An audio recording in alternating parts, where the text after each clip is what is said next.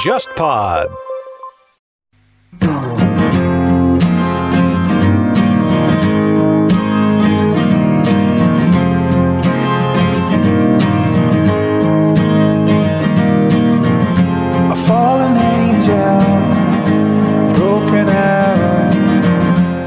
常讨厌得到和整个罗振宇现象，就是因为他其实偷窃了知识分子的概念，他其实在售卖一种知识焦虑和知识幻觉，告诉所有人你的认知需要升级，跟机场的成功学没有任何区别。他隐去了知识人该指出的最根本的结构上的原因，说公共政策层面的原因使你处于当下的境况。不指出这一点，只是卖知识的话，那不仅不是知识分子了，其实就是一个非常糟糕的知识分子。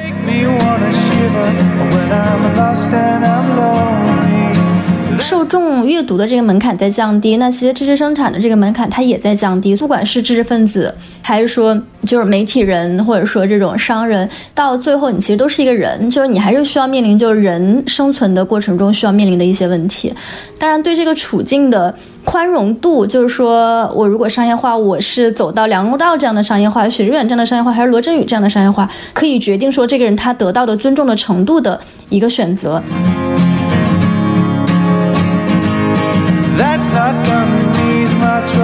一个知识分子怎么样变现才是体面的？还是你的内容是什么？我们可能要一个一个案例去看，因为有些时候他其实内心知道正确的知识表达，但是他为了让大众更喜欢他、更接受他，于是他 sell 一套大众更接受的东西。那这个其实是背离的知识人的准则的。最重要的其实不是知识这件事情收不收费，而是说你在说什么，你进行什么样的表达。Of a world made me leave behind.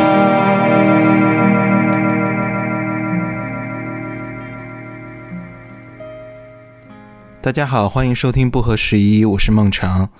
今天我们来聊一聊知识分子和他们的带货时代。大家好，我是王庆。嗯，大家都知道，在刚刚过去的四月一号，我们都目目睹了罗永浩的直播首秀，不赚钱只交个朋友。出门的出租车上，当时我一看，哎，八点了，赶紧跟我身边朋友说，我还没有抖音，现场下载了一个，然后立即打开，我都不用搜索，然后首页给我推荐就是罗永浩，点开他就正在卖一支小米出的笔。就一支圆珠笔，那一刻我产生了某种幻灭，因为我们因为我们那个路途特别长嘛，就是大概三十分钟在滴滴上，然后那个师傅还问我们说：“你们在听谁的直播？就是这么严肃，一定要卡点儿去听。”然后我们跟他说了一下，他没有听说过老罗，行驶在北京的这个高架桥上，然后听老罗在里面卖一支九块九的。圆珠笔，幻灭感主要是出自于我年轻的时候，就是很多年前，十年前，我刚刚开始在网上胡说八道的时候，就是在牛博网，那是我的首秀，也是孟尝这个名字的首秀。所以说，我对老罗虽然我现在已经不好意思承认是什么罗粉了吧，就是，但是我必须承认。在这十年中，我一直关注着老罗的状态，从他做对吧英语老师录音，然后再做牛博网，然后汶川地震的时候，他还组织牛博的这个募捐，召集了那么多的知识人或者说媒体人，在他的博客上，在他平台上写作。那后来他又办了老罗英语，后来又是锤子手机，再到最后，同样的那个一个中年男子坐在镜头前，像薇娅。和李佳琦一样直播带货，所以说我有一种不真实的幻灭感，或者说老罗其实很有意思，他在他的微博上转发嘛，就是他把罗黑，他称为就是黑他的人称为罗黑，罗黑说完了，我感觉老罗这次带货，感觉他要做成了，因为这是他真正擅长的事情，就是大家好像有一种观感不是太好，觉得说，哎，老罗去带货好像不是太体面，就我的感感情非常复杂，嗯。就是我跟常老师应该算是同一个年代的。就是上大学的时候，其实罗永浩他当时，嗯、呃，还是一个就是非常响亮的一个名字。大家现在可能还是会把它放在就是说知识分子，然后转型去做商业这样的一个框架下来谈。我从某种程度上说，我不觉得知识分子这个身份是终生的，你不能说我早年就是写过一些东西，然后可能在网上火过一阵，然后这个激励了一群人，然后我就 automatically 的获得了一个终身的知识分子这样的一个身份。所以我觉得这样的一个框架下去看罗永浩的话，其实是有点不合时宜。我当时知道那场直播，是因为当时有一些这个记者同事啊要看那场直播写稿，所以大家就在群里面就吐槽的比较厉害。然后其实也是也是我自己的一个观感。就是他的直播不好看，你如果把他的直播跟这种就是直播场里的大 V，像李佳琦或者薇娅他们的这个直播相比起来，你会觉得就罗永浩的直播他非常的干，非常的说教，他在讲话的时候。不会像比如说那个李佳琦那么就是有热情，然后有干劲。就是他在推荐这个产品的时候，李佳琦真的就是非常相信这个产品。呃，然后我还看过一个关于这个薇娅直播的一个细节，就是你到底能不能拿到这种。市面上的最低价，这个其实是要靠很很久的这种商业运营的。呃，薇娅就有一次说，她在这个直播间里面，当时是推荐了一款护肤品还是什么，结果后来那个合作的厂家是在可能呃薇娅直播间里面播过后的一周之内就把这个价格又往下调了，然后结果这个对薇娅他们的这个直播间的粉丝就。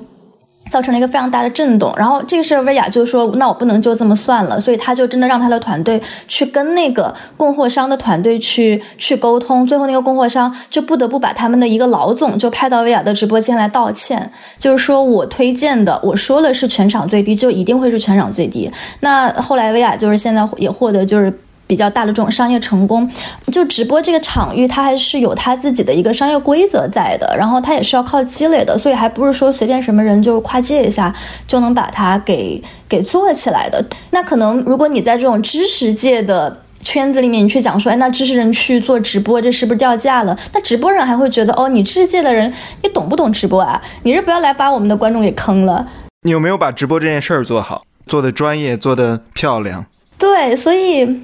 我其实自己平时不太看直播，但是最近就因为也是特别火了嘛，所以才开始就是了解了一下它后面的一些这种生态链。就我完全可以想到，就是罗永浩卖出的这是多少？就一个亿里头吧，就肯定有大量的人是像，就是像常老师这种，就早年是罗永浩的粉丝。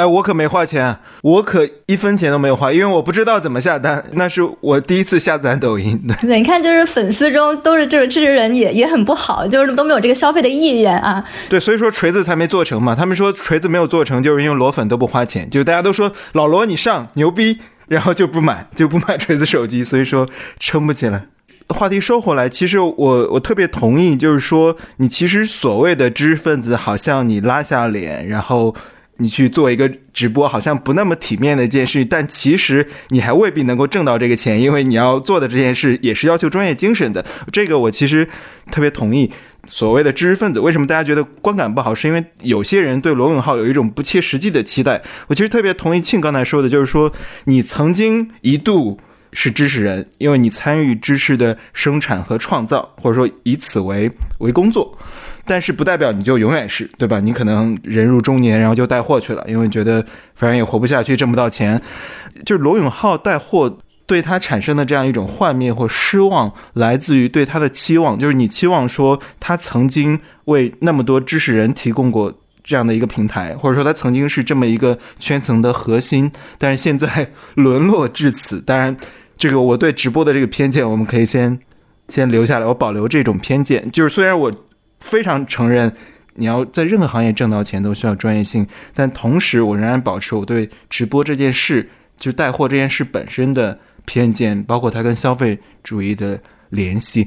那更广大的一个这个话题，就是我们都很熟悉，在过去的两年中，许知远这么一个不合时宜的人，其实把知识分子是不是应该带货，或者说是不是应该拥抱这个。娱乐化的时代，其实把这个问题抛出来过。最经典的是第一季十三幺的时候，许知远跟马东对谈。那那个对谈其实是第一次把这个话题破了圈。就是大家，我看很多微信号去写这件事情，是因为写微信号的人都感觉到受到了一种挑战。就是许知远在挑战说：“你们这些人是不是在拥抱这么一个娱乐化的时代？”里面他们俩有很多对话，大家可能听众也有很多都看过了，这里就不赘述了。其实许知远就是在问一个问题，就是说你究竟在不在意？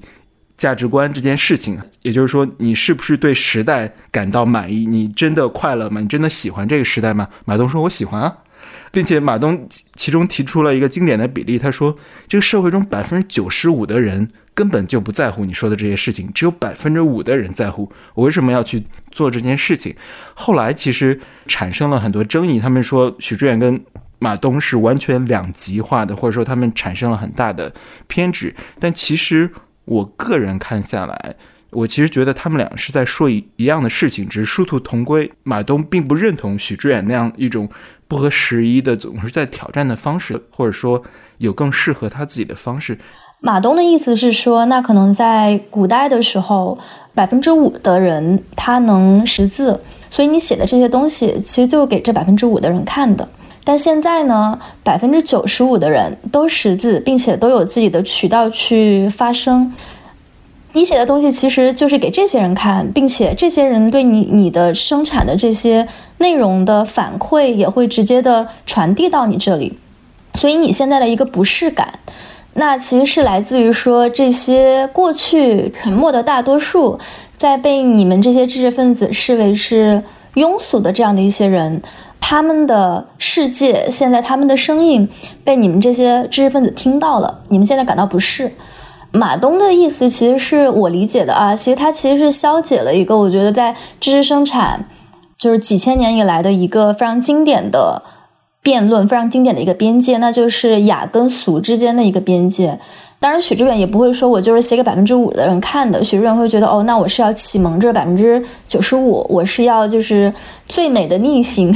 但马东的。方式可能更多的是，哎，那现在有这百分之九十五的人，他们有一些新的对内容的需求，他们可能就是不喜欢看这些，比如说长篇大论的、非常正儿八经的政论的文章，不喜欢就日常的生活非常的苦大苦大仇深，不喜欢就是日常的需要保持一个批判的精神。那这部分的需求，它值不值得满足？它也是值得满足的。在看了那期之后吧。倒是反而对两个人的立场都有了更多的理解，并且觉得两个人的存在都有了更多的合法性。就是社会中需要许志远这样的人，也会需要马东这样的人，就同样的也会需要李丹、罗振宇这样的人，然后也会需要比如说像向彪或者陈嘉映这样的人。所以，也许他并不是一个就是非常二元对立的事儿。前半句非常非常同意，就是说。的确是需要马东这样的人，也需要许志远这样的人。但是有时候可能要 case by case，就是马东和许志远在进行那场对话的时候，他们在说一件事情，就是他们听得懂对方的语言，并且我不得不说，其实如果我们来说说奇葩说和得到，也就是说罗振宇跟马东，我不觉得他们是在走同样的路线，也就是说他们在同一个战场上、同一个赛道上，是因为我对马东保有尊重，因为奇葩说这个节目或者说。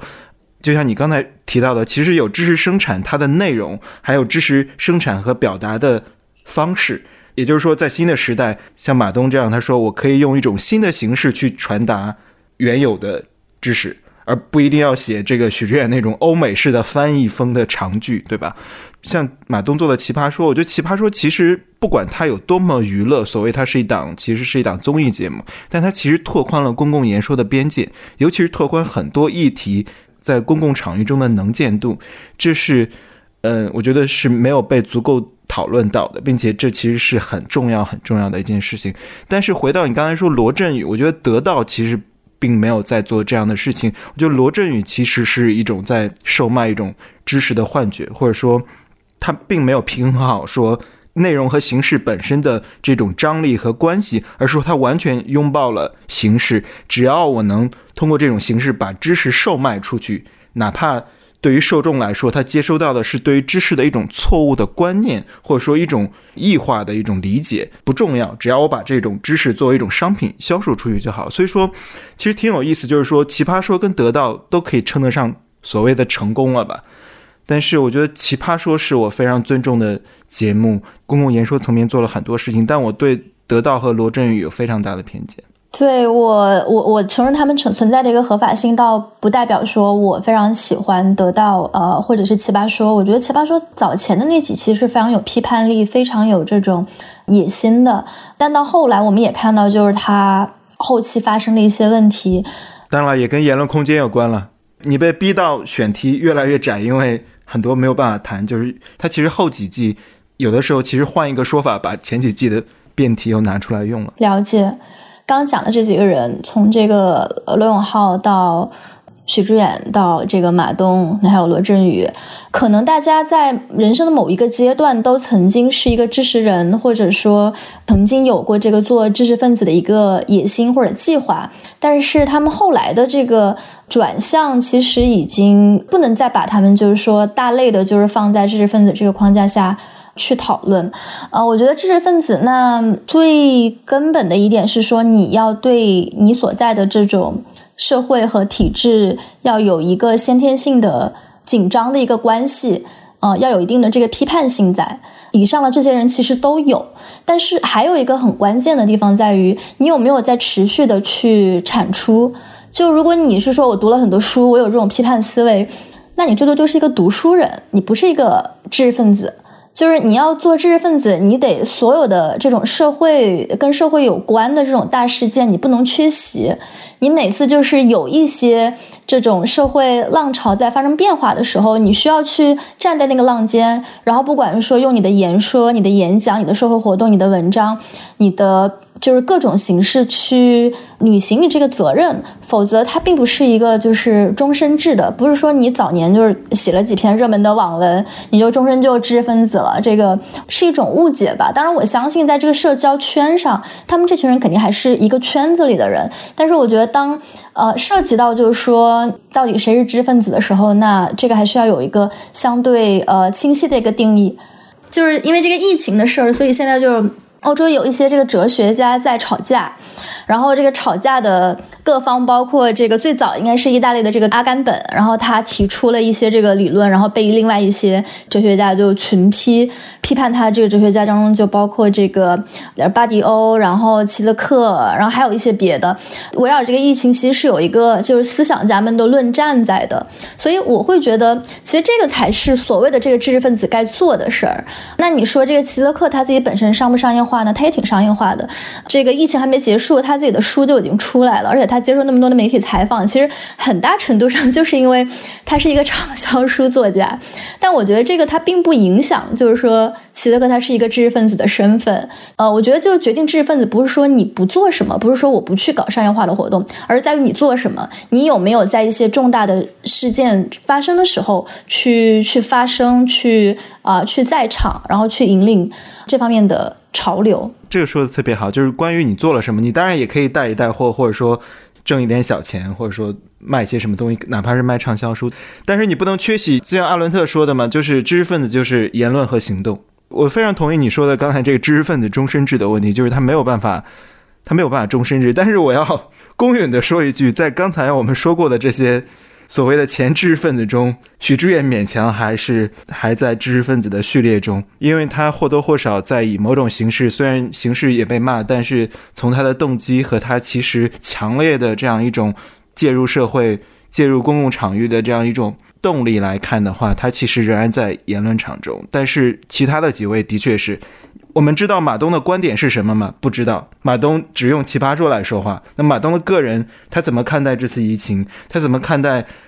中国社会在过去十年发生的这些变化？不知道。他就是一个。综艺节目中串场的主持人而已，我不知道他脑子里在想什么，那他就我没有办法把他视作知识分子。就像罗振宇，我对他有不仅是有偏见了，我非常讨厌得到和整个罗振宇现象，就是因为他其实偷窃了知识分子的概念，因为他破圈了嘛。他让很多人认为说，哎，知识人和知识分子就是这个样子的，嬉皮笑脸的拥抱时代，每年跨年还给你一个演讲。最重要的是，他其实在售卖一种知识焦虑和知识幻觉，两种是并行的。你有了知识焦虑，你才需要。到他所售卖给你的大力丸、心灵大保健，就是知识幻觉。最重要的是，他告诉所有人，尤其是普通大众，说你的认知需要升级。就他提出最经典的一个、最恶心的一个概念，就是认知升级嘛。这个时候，你所有人都会去。自省说，我现在所面临的困境，或者说我生活中所遭遇的种种不顺利，或者说我在往上攀爬，在在社会竞争中所处于的劣势的状态，都是因为我的认知还没有升级。那你怎么办呢？只能去看罗教主的演讲，买他的课，然后买他的知识付费。于是你进行升级之后，如果还没有，那可能只是你不够努力，只是你的认知还不够。这其实这是一场成功学的一个话术，它跟机场的成功学没有任何区别。为什么说它不是知识分子呢？它隐去了知识人该指出的最根本的结构上的原因，说你的状态、你的生活和你所处的这个时代，它结构性的原因是什么？你处于什么样的劣势的条件，或者说公共政策层面的原因，使你处于当下的境况？那如果他们不指出这一点，只是卖知识的话，那不仅不是知识分子了，其实就是一个非常糟糕的，并且我们已经看到很多批评了，应该提出尖锐的批评的一个知识知识分子。所以说，我对得到和罗振宇罗教主和他的时代有非常嗯强烈的反感。哎，那我我也想问一个问题：知识人然后转去做商业，我觉得罗永浩其实已经算是一个，就是在知识场和商场都。名利双收的原因可能是什么？就你喜欢他什么？我其实问过自己很多次，我还真的不是裸粉，因为我没有买过锤子手机，并且罗永浩在进入锤子锤子的人生阶段之后，我没有怎么再关注他。我觉得罗永浩其实最擅长的的确是营销，就是你不得不说他是一个营销天才，并且我们其实复盘一下他的整个这个历程，从他演讲。再到牛博网，再到做英语，他其实最擅长的都是把一个东西吆吆喝出去。这个东西很多时候是一个概念，他把一个概念吆喝出去，然后剩下的事情就有了。因为他的这个嗓门，或者说他谈论事情、谈论这个概念的方式，sell 这个这一套东西的方式是独特的。这种独特性。非常不一样，这其实也跟他的人生经历有关。你看，他其实没有经过就是我们所说的这套规整的训练，他其实是在社会上混出来的。同时呢，他的确是个很聪明的人。于是他说话的这种方式和阐述的方式，包括老罗英语为什么火，就是说你会发现，哎，我没见过人这么说话。就是老罗英语的本质上就是说，他可能没有那么幽默，但就是你没有听过一个人这么讲话。那其实到最后，到后来他做锤子，本质上他最擅长的还是一个讲一个 PPT，就是你给他两个小时，他把这个 PPT 现场给你讲完。但是呢，就是我个人的理解，就是为什么锤子失败，就是因为罗永浩不甘于承认自己的最大的天赋在于 marketing，就在于营销，就是他只做这个环节，剩下的。东西交给专业的人去处理就好了，但他不承认，他要成为一个企业家，并且他要成为那种全局式的企业家。就是你听锤子的很多人都讲过，他是一个，他是一个暴君，就是他要掌控企业经营的所有环节，并且他自信自己在所有的环节都是天才。这其实是不可能成功的。这其实也跟刚才你们说的有点像，就是说他觉得说，哎，我带一带货就成了，但是可能。带货本身也是一个有涉及商业不同环节的一个非常专业的活儿，所以我觉得锤子是不可能成的，就是因为他要做一个全能型的企业家，但他只是一个 marketing 天才。本质上，他其实跟马云很像。但是，我对阿里没有那么了解，就是我们不进入那么深。但是说马云其实就是在外面制造一个一个的概念，但是很多企业运营的事情是他后面有一个非常专业的团队去完成的。罗永浩就应该成为那个人，成为那个销售概念的人，然后剩下专业的事情交给专业的人去做。所以说，我觉得他一定会出现进入这个时代的舞台，被大家这么多人注意到，是一件几乎是注定的事情。但你说他要经营一家企业，把它做上市等等这些，超出了他的 capacity，他的 skill set。所以说，这也是为什么不看好他带货。我是有点惊讶，是因为。当他终于决定带货的时候，我想，哦，OK，他终于正视了自己的能力，就是这的确是他最擅长的事情。所以说我倒蛮期待他在进行一一定的这个有一个学习曲线嘛，进入一个新的行业，他会不会出现一些惊奇？就是说不一定要打败李佳琦，但是其实李佳琦和薇娅有一些相似之处，但罗永浩他其实可以卖一些特别特别 geek 的东西，比如说电子产品。我们其实目前没有看到一个比罗永浩更有天赋的电子产品的 sales，他其实就是个天才 sales。但是其实李佳琦和薇娅也是 sales，他们都是柜台站出来的，对吧？你其实他们现在面对镜头说的事情，跟薇娅当年站在西安的某个服装店里说的话，可能本质上没有什么区别。站柜台练出来的，罗永浩也是，但是罗永浩不承认啊，就是他无法接受，他要要打败乔布斯的人，就是这已经完全是一个狂想了，一个时代狂想了。但同时，我觉得像罗永浩带货，大家会提到另一点，就是说，嗯，他的确也是没有办法了，一个中年男人，年过五十，然后要养家，对吧？好像三八号还欠债，但我其实不是很明白，就是他有限责任公司他破产的话，他个人其实不用背债的。但是我不懂公司法这些，我们就不走这么深了。你会发现，其实这些嗯所谓的前知识人面对一个变现的时候的一个挑战，许知远就是做了一个品牌叫什么十三个人品牌，然后他卖一双拖鞋卖两百九，就是他常年。穿的拖鞋，他在跟薇娅对话的时候，薇娅问他说：“你怎么总穿人字拖？就成为他的标志嘛？”许知远说：“因为人字拖代表开放性啊。”然后他把这双人字拖卖两百九。但是梁文道，我们所尊重的道长，看理想，其实他的小程序店里面也在卖梁文道，就是他们都把他们身上特别有强烈个人符号的东西给商品化了。比如说梁文道，他背了好多年的一个背包。是日本京都的一家叫做全是手做的，的确是日本一家几百年的老店，只有京都一家店。梁文道是真的背他那包背了很多年，但相当于梁文道把自己喜欢的一种 taste 和他个人身上一种品味变现了。于是呢，他们去找这个京都这家店进行一个合作，一个背包卖两千块、三千块，然后你要买一个道长同款，就要花到两三千块钱。这家店现在也火了，就很多代购跑到京都去给你直播。给你买这个日本就是手工制作的帆布包，你就其实就帆布包不值钱的，但是就卖大几百块。对于这些，就是我对这两位其实还是很尊重的，跟对之前我们提到的这几位不一样。但是我看到的时候还是觉得有点奇怪，就是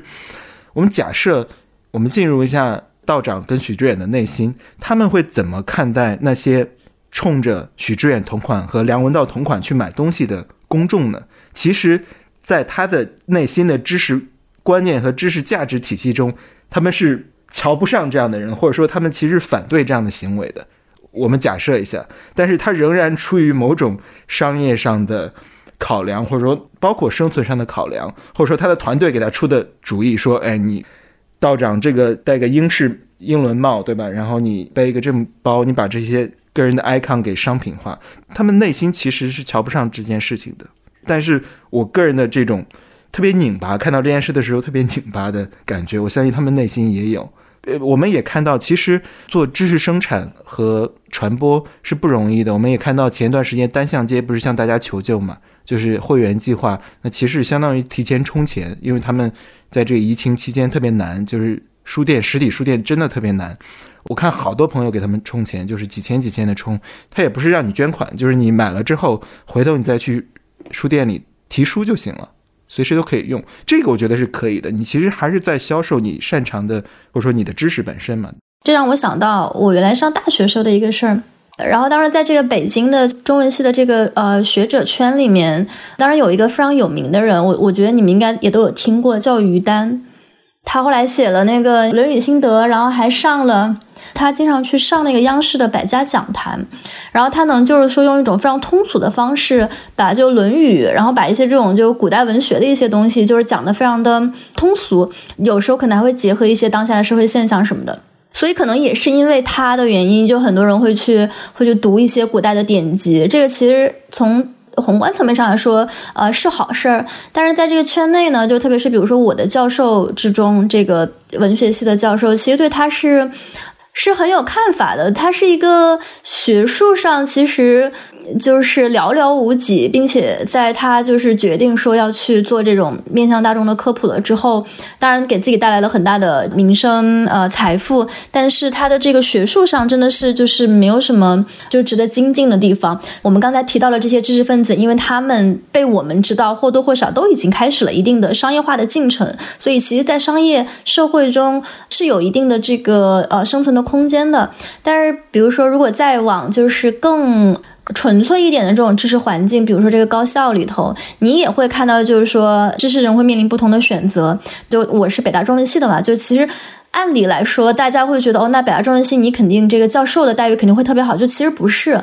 我记得当时我们的那些老师，就是这个青年学者，刚入校的时候，待遇是非常非常糟糕的，甚至就是啊，老师们都没有自己的办公室。研究了古代汉语，研究了这种古代典籍，研究了一辈子的老教授，他每次就是上课的时候，要把那种像砖头一样的典籍，就从自己的家里面就带到教室，可能就是十几公斤的这样的一个负担，然后就是因为他没有办公室，那他能不能就是说把自己的聪明才智，比如说上上上上百家讲坛，然后给自己争取就更好一点的这种教学条件，他当然是可以的，但是这里面是就他是有一个选择在的。那于丹的支持者可能就会说，哎，那你这些呃教授，可能你学术做的再好，你攻破了某一个这种世界性的学术难题，然后这还为这个汉语研究做出了杰出的贡献，但是你的影响力可能就局限。限于说，你每年教的这中文系的一百个学生里头，但是我去上了这个大众的一个平台，我把这个知识就推广给了更多的人。你看，现在就是大家也有更多的人会愿意去读《论语》，那这其实也是一个好事儿。就是不同的支持人，他在做这个选择的时候，肯定是有自己不同的一个考虑，有自己的不同的一个倾向。但如果你真的去评价说他的这个社会效果，我觉得也很难说，就是说是因为他们的存在，所以这种呃现象，这种可能过分商业化的现象才被扩大了，还是说这种需求本来已经在那里，然后他们的出现只不过是满足了这种需求。对，我觉得存在一点就是说。一个知识分子能不能是百万富翁？当然可以。最重要的是你在寻求这个财富的过程中，或者说破圈的这个过程中，以及你获得了财富之后，你是不是还以知识的创造和生产为自己的主业？那比如说于丹，就像你刚才说的，哪怕他扩充到了亿万观众的面前，但他最后如果他认为自己认为自己的 identity 是一个知识分子的话，是一个学术研究者的话，他还是要接受知识传统中的。这个坐标，也就是说，他处于什么样的位置？知识圈层中，还是要给他一个评价，说：“OK，你作为一个知识分子，你做了哪些事情？”其实，知识分子当然可以可以致富，可以发财，可以住市中心的大房子。但是，其实我们看到绝大多数知识分子的选择，他之所以是知识分子，他还是更多的遵从知识传统的那套坐标体系。就是说，知识分子当然不应该饿肚子。我们可以看到。为什么大家有时候说我们要给这个人打钱？就是因为我们不忍心看到知识分子饿肚子。比如说，在某些时代、某些地方，可能有些知识分子他的知识生产和创造不符合这个时代的标准，不为权力所喜欢。那这个时候，他可能就是连生存都没有办法维持。他可能连在大学的一个教职，比如说你刚才说的青椒的这种待遇，但他可能连那。八千块钱都拿不到，因为他没有办法在体制内获得教职。那这个时候，比如说他说我我卖一些卤味等等，这些是不是可以？但同时他用这些挣来的钱继续在支持自己的学术研究，我觉得毫无问题。也就是说，知识分子不应该饿肚子。大多数时候，其实知识分子不会太富有，因为富有这件事情或者说建构出来的这种追求，就不是知识分子所追求的东西。所以说，知识分子为什么不能开游艇呢？因为知识分子本身就会批判，或者说他对游艇之间有一种本质上的张力。就知识分子就不应该开游艇。如果他顺便，比如说艺术家 Leonard Cohen 就生来就是富二代，然后他也活过了艺术家的一生，但他一直还是在进行艺术创作。他没有说我生来是富二代，然后我把这些钱就搞一些资本投资好了，我不写歌了。没有，他唱了一辈子。所以说，我觉得本质上还是要看，说知识分子当然可以顺便致富，但是本质上还是就像庆刚才说的。你于丹红再久，你还是要回来看你在学术生产中你拓宽了哪些知识的边界。但是我觉得说知识分子跟变现这件事情之间还是有张力的，就是说咱们肯定都同意，就是它不是一个说一揽子的一个一个说法，说哎你知识分子变现没有问题。我觉得还是要分情境，也就是说知识分子所提出的批评和表达。有些时候会跟他的商业利益产生冲突的。你所表达的价值观，尤其是庆刚才也提到的，说你知识分子本身要对时代提出批评的、提出观察的。那有些时候你提出的这种观念，可能跟你要倡导的带货或变现是会冲突的。比如说，资本主义其中的一个表现就是消费主义的泛滥嘛，就是人们疯狂的购买东西。任何一个知识分子肯定都会对消费主义提出批评。这同时，你一边批评人们。消费一边说你买了我推荐的这款口红、这个包，或者说这支笔，你就更自由、更快乐、更幸福、更美丽了。这中间怎么可能没有张力呢？一个人左手刚写了一篇专栏，说资本主义的下的消费主义浪潮，让我们每个人都异化了，转头又去卖一双三百块的拖鞋，说你穿上之后就更具备了开放性，更拥有了自由。我觉得这中间是有一种利益冲突的一种价值的冲突的，这种拧巴是会绝对存在的。我举个例子，就是我我所在的就是环保行业，环保界一直存在一种所谓的洗绿，就是一些企业它其实并不环保，但是它。他做一些这个公关行动，然后去让自己的产品或自己的服务、自己的这个产业链看上去比较绿、比较环保。那这时候他其实需要雇佣一些人，他雇佣的一些人有些的其实就是之前从事环保行业的。那这时候是绝对存在一种利益冲突的。当一个人他决定跳槽跳到这个 corporate 那边，就是跳到企业那边去从事的话，他没有办法再回到环保界从事环保活动了，因为他所表达的那些环保的理念。有些时候你是要对这些企业进行批评和监督的。那你其实进入行业之后，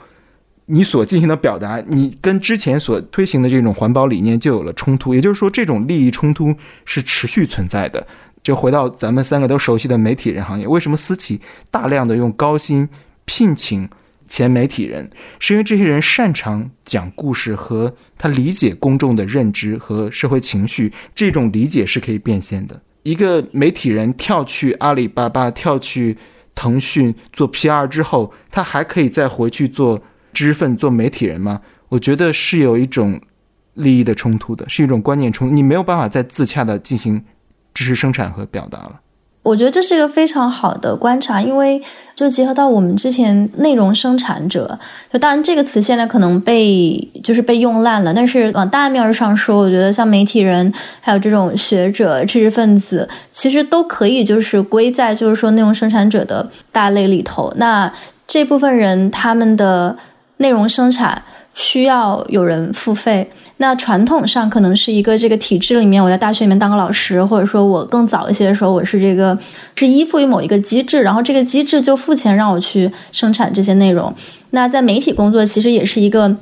类似的过程，那只不过是说，你可能在媒体工作的时候，你的这个生产的这些东西，它会更跟这个公共利益相关，它会有一些这个伦理的准则和操作的法则。其实现在我觉得，一个是这个呃受众阅读的这个门槛在降低，那其实知识生产的这个门槛它也在降低，所以就会出现媒体人转去啊私企工作了之后，但在业余时间其实还是在进行一个就是知识生产这样的一个工作。那这部分的工作。它的这个来源其实还是你之前读过的这些书，你不会说我去了这个大企业工作之后，我就一下子完全就被洗脑了。被洗脑这部分人，他们不会再继续就从事知识生产这个工作。就对这个工作本身有兴趣的人，他已经有了一套非常坚实的价值观，就是你其实不是那么容易去改变他们。所以我觉得，不管是知识分子，还是说就是媒体人，或者说这种商人，你。到最后，你其实都是一个人，就是你还是需要面临，就是人生存的过程中需要面临的一些问题。那有时候我会问我的一些这个左翼的知识分子朋友一个问题，当然这个就是呃朋友之间玩笑啊，就说那你们既然那么就是批判资本主义，就是批判这个劳工剥削，你们会不会就是每顿饭都自己做？那如果要是你没有办法坚持说每顿饭都自己做的话，那是不是说明你在就是个人实践的这个层面，触手可及的一个范围内就没有做到说反抗资本主义的一个生产链？那当然这个是有一点诡辩的说法，而且非常简化。但是我觉得从另一种层面上说，我觉得在进行这种批判的时候，你一定要考虑到就是说人的一个生存的处境。当然对这个处境的。宽容度就是说，我如果商业化，我是走到梁龙道这样的商业化，许知远这样的商业化，还是罗振宇这样的商业化，可以决定说这个人他得到的尊重的程度的一个选择。但是大面上，我觉得，比如说要求知识分子或者媒体人在是否商业化这个上头去做一个清晰的界限，就是是或者不是，我觉得是一个可能过于苛刻的要求。我觉得有些时候的确不是一个就是定性的问题，就是是或者否，但有些时候需要定量，就定量可能能够厘清很多问题。就是我觉得很多时候还是一种欲望的存在，也就是说，我们看到其实现在，比如说青椒，如果你是一个大学教授，其实青椒的这个现象，就你刚才提到的，挺普遍的。但是我不知道老教授所面临的这些情况，但青年教师其实，在大学中。工资特别低，于是就要不停的去生各种项目嘛。但是我们说知识分子不应该被饿着，就是你从事知识的生产和创造。向彪在一个那个 Matters 做的一个课中也提到，就是说你吃饱了之后，剩下的就应该去从事那些让你感觉到愉悦和创造力的事情了。但是我觉得很多时候还是整个现在时代氛围创造出来的一种意识形态，让你觉得说，就是说我现有的不够。比如说一个知识分子五千块钱是吃不饱的，养不了家的，但一个知识分子一万五千块钱、两万块钱，是不是就可以让他有闲暇去？继续做一个知识分子，从事生产创造了吗？但是我们其实看到的是，呃，由于时代所带来的欲望，人们觉得两万块钱不够，我要像罗振宇这样挣五百万，我要在北京市中心买一个最大的房子。说到了一个问题，知识分子就不应该富有，知识分子就不是默认是富有的那那些人群。这时候你说 OK，我要去挣出两万之外的这十万，我要我要月薪二十万的时候，那你其实就是把你从事。知识的生产和传播，尤其是输出的输出和输入的时间，去转去从事从事商业劳动，那你这时候就没有办法再为自己辩解说，OK，我没有时间，还是回到说，那其实是做了一种魔鬼的交易。我可能在论述这些的时候稍显苛刻，但其实我们是在用最严格的知识分子的定义去定义的。但其实当很多人做出一些选择的时候，他已经不再以知识分子的标准。要求自己了，那这样也无可厚非，因为就像我刚才说的，拿这个环保业举例子，为 corporate 工作之后，你没有办法再成为环环境运动中的一个 campaigner，因为你自己说的话都不自洽。所以说，知识分子的论述跟他所从事的行动，比如说阿伦特的言论和行动中间肯定是有张力的，就你没有办法进行论述一套理念，同时你在从事另一套。理念，我指的是根本性的，可能不像你刚才说的点不点外卖这么极端的例子，就是说你完全退出资本主义环节，那可能是一些根本性的，就是你，你可能比如说我们想象齐泽克某个大资本大集团雇佣为做这个首席品牌官、首席知识官，然后这时候齐泽克还怎么批评这家企业？比如说这家企业是绝对掠夺性的跨国大资本，然后劣迹斑斑。齐泽克选择做他们的首席知识官之后，齐泽克进行的任何对资本主义的批评都不再自洽了，因为他成为了这个环节中并且是非常重要的一环。所以说，我说的是知识人的。这种观念和他的行为之间肯定是会冲突的，就不可能有两全之处。那其中的边界也不是，当然不是我们刚才说的是或者否，它需要 case by case。就我们一个去看，比如说，那其实每个人都有不同的情境。那有些人其实还是在用自己的闲暇在进行知识的生产和传播，但是我们可能要一个一个案例去看。我觉得很多时候，知分的说什么或者进行什么创造，也要看说。他是否真的相信自己说的东西？因为符不符合你的专业水平？因为有些时候他其实内心知道正确的知识表达和论述，但是他为了让大众更喜欢他、更接受他，于是他 sell 一套大众更接受的东西。那这个其实背离了他的知识人的准则的，更不用说这些利益冲突的用，所以说是非常难的。比如说我昨天看到那克鲁格曼在那个 master class 上面开了一门课讲经济学。那他也是收费九十九美元这些，但是我觉得最重要的其实不是你收不收费，这是这件事情收不收费，而是说你在说什么，你进行什么样的表达，你有没有为了为了你的受众进行 compromise，你要表达理念。就知识分子他跟这种比如商业化社会之间的一个边界到底在哪里？我会倾向于认为他认为说它是一个正在流动的一个边界，因为知识分子和商业社会这两件事情都在同时。发生剧烈的变化，那这个边界肯定是在剧烈的变化，所以我非常喜欢刚才陈老师提到的一个点，就是说其实还是要就 case by case 去看。然后对我自己来说比较有趣的也是说，在这样的一些选择当中去看到这个具体的知识分子他身上的一些张力。一个非常小的细节，就我去年不是去采访过那个齐泽克嘛，然后在他这个斯洛文尼亚的家里。就是可能两三个卧室的 apartment 吧。说这个房子是他在零八年的那个金融危机之后，在朋友的建议下买入的。我就当时就一下子觉得，哎，这个人的形象就立起来了。对，可能对很多人来说，就是人设崩了。没有没有，挺可爱的。就是他不懂理财嘛？其实，而且因为他作为一个这个资资本主义，就是应该最严厉的批评者之一吧。然后他现在在入资本主义的羊毛，我当时就整个感觉就是非常的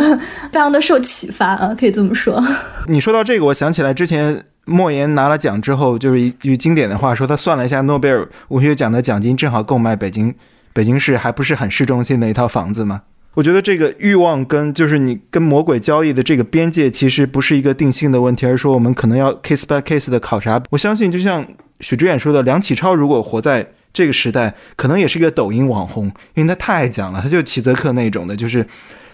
给你扔各种大的概念，但是里面可能没什么东西。但但梁启超可能就成了一个 B 站博主或抖音网红。但是我相信，如果我们还尊重梁启超作为知识分子的话，最重要的是他在这些直播中说了什么东西。当秦晖、当梁启超去做直播的时候，我相信是不会背离他们所坚持的知识传统和他的观念的。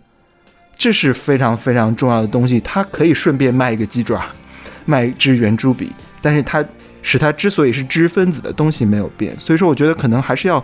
要回到这个层面来，一个知识分子怎么样变现才是体面的？那其实我们刚才已经说到了，就是说还是你的内容是什么。